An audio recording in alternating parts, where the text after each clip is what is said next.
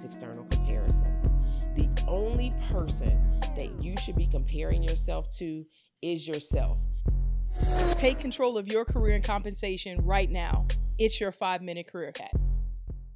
Are you tired of wearing that mask at work?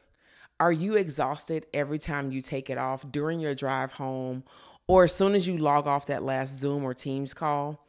A stinging question I try to ask myself often is how do you feel when you're wearing that mask? And what do you see when you take it off? Tough questions, right? In this pursuit of your authenticity and self awareness, may we together find courage to remove our mask and embrace that liberating feeling of being true to ourselves, both inside and outside of work. So, in this week's episode of the Self Awareness series, we will explore practical hacks that will help you unmask your identity and take the limits off of your personal and professional growth. Your authenticity not only sets you apart, but if you are more self aware, you have more confident, better decision quality, authentic relationships, increased job satisfaction, a heightened emotional intelligence, and a deeper sense of fulfillment in your day to day life.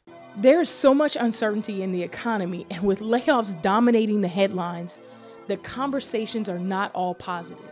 There's no need to sugarcoat it, and I won't do that with you.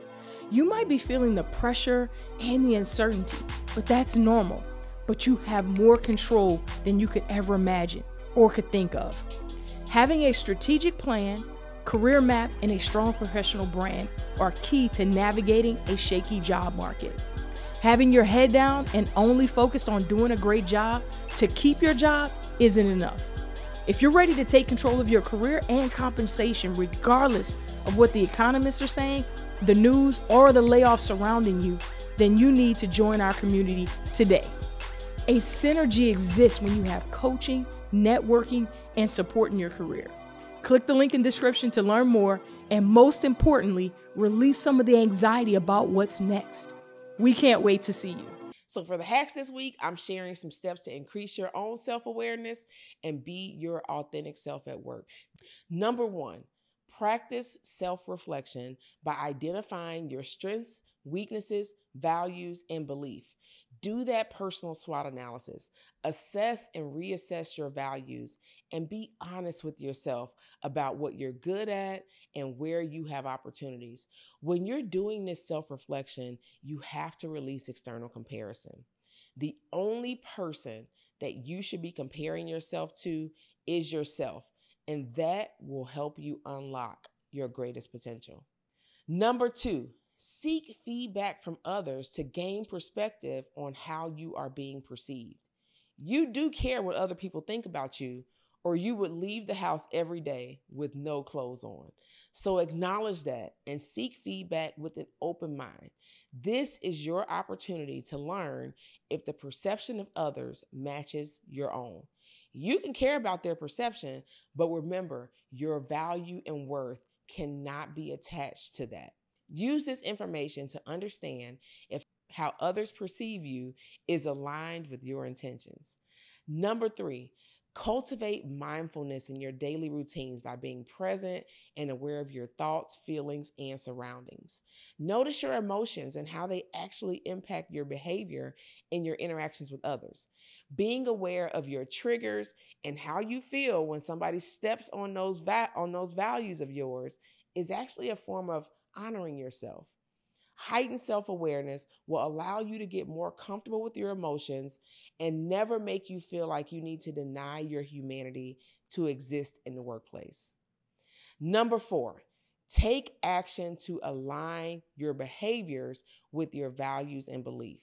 The fastest way to lose trust in relationships in the workplace is to say one thing or call yourself one thing and do and mean something completely different. Your behaviors and actions have to be congruent with your values. Others are going to eventually notice if there's a gap that exists. But more importantly, when you notice those gaps, it's going to actually have a negative impact on your well being and how you feel about yourself. Number five, continuously monitor and adjust your behavior to ensure alignment with your authentic self. In every leadership role I've been in, I've gotten better and better. My authentic self today is different than when I first became a leader or even an entry level employee. So don't keep that same energy, elevate that energy. I give a side eye to people when they say, I'm not changing for anybody. Well, how about change for yourself? Because change is critical to your growth, and it's the most consistent thing that we're to do as human beings. But we can't do this unless we're always checking in with our values, beliefs, relationships, goals, and how we are actually evolving with our authenticity.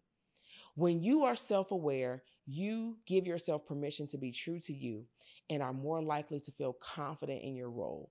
This is going to lead to your increased productivity and job satisfaction. Embracing your unique perspective and experiences will make you feel empowered to bring fresh ideas to the table, lead innovative solutions, and approaches to challenges. Your authenticity also helps you build stronger relationships with colleagues and clients, as people tend to be more drawn to those who are genuine and authentic. The way you speak, the way you dress, your successes, your personal and professional failures, what you learn from those experiences, but most importantly, the way you walk boldly in your values and belief. These all deserve your pride and acknowledgement. That constant evolution of your personal brand will keep you from settling and conforming to those norms I talked about, but it also opens doors for you to experience unlimited growth. That's what you're here for, right? Personal and professional growth. So I want you to face a sobering fact that I don't know if anybody else is going to tell you. No matter how much you hear the words, be you at work, bring your authentic self to work, we care about people first. It can be plastered in break rooms, company posters, included in the values, or even spoke about on conference calls. This is not a line on the P&L, and that's okay. But I'm going to challenge you to think about what is on your personal P&L. Sure, you have a financial bank account that you manage, but unlike companies that we work for, we can't manage our financial P&L if we are not present or we are burnt out from being our fake self. So where am I going with this? You must have your own authenticity profile or personal P&L. And as I continue the self-awareness episodes, I'm going to dig deeper into each element of this profile or what you can call your personal P&L. By the end of this series, you are going to feel confident that the only person you need permission from to be you is you. But don't wait, start now. Grant yourself this permission today and bring your actual self to work every day. And that professional presence that you are after will show up in its truest and most sustainable form. I love y'all. Be well and be you. Now, the five minute career hack, we call this hacking. Look at you, you just did it. And you don't have to stop here. Take one step every week and ensure that you are pouring into you and getting closer to your career goals. Yep, you see that button down there? Hit subscribe, but don't stop there because you know what they say sharing is caring. So take five, and we'll see you next week.